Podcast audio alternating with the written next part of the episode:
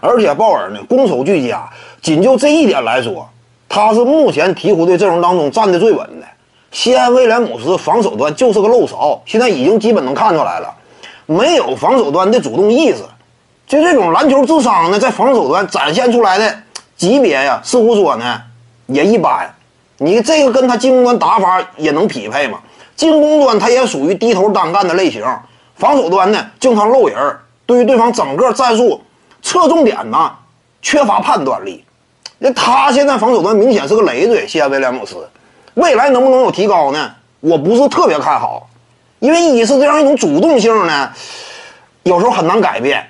真要说擅长防守的，他未来防守端有潜力，你本身得对这个有本能的喜爱，对不对？克莱汤普森那种天赋不出众，但是天生的人家就乐意干这活，爱钻研。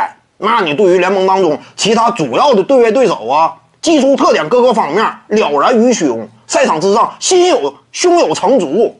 你才能够做得好吗？西安威廉姆斯那防守端呢，差一些，而且呢，考虑到本身是个矮个内线，矮个 PF 啊，对不对？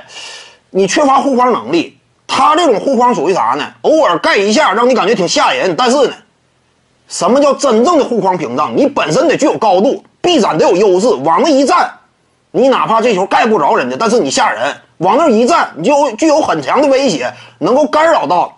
对方整个的出手弹道，西安威廉姆斯这种小矮个不到两米的，他不可能施加给赛场之上多强的护框威胁，护框也做不到，其他防守也不行。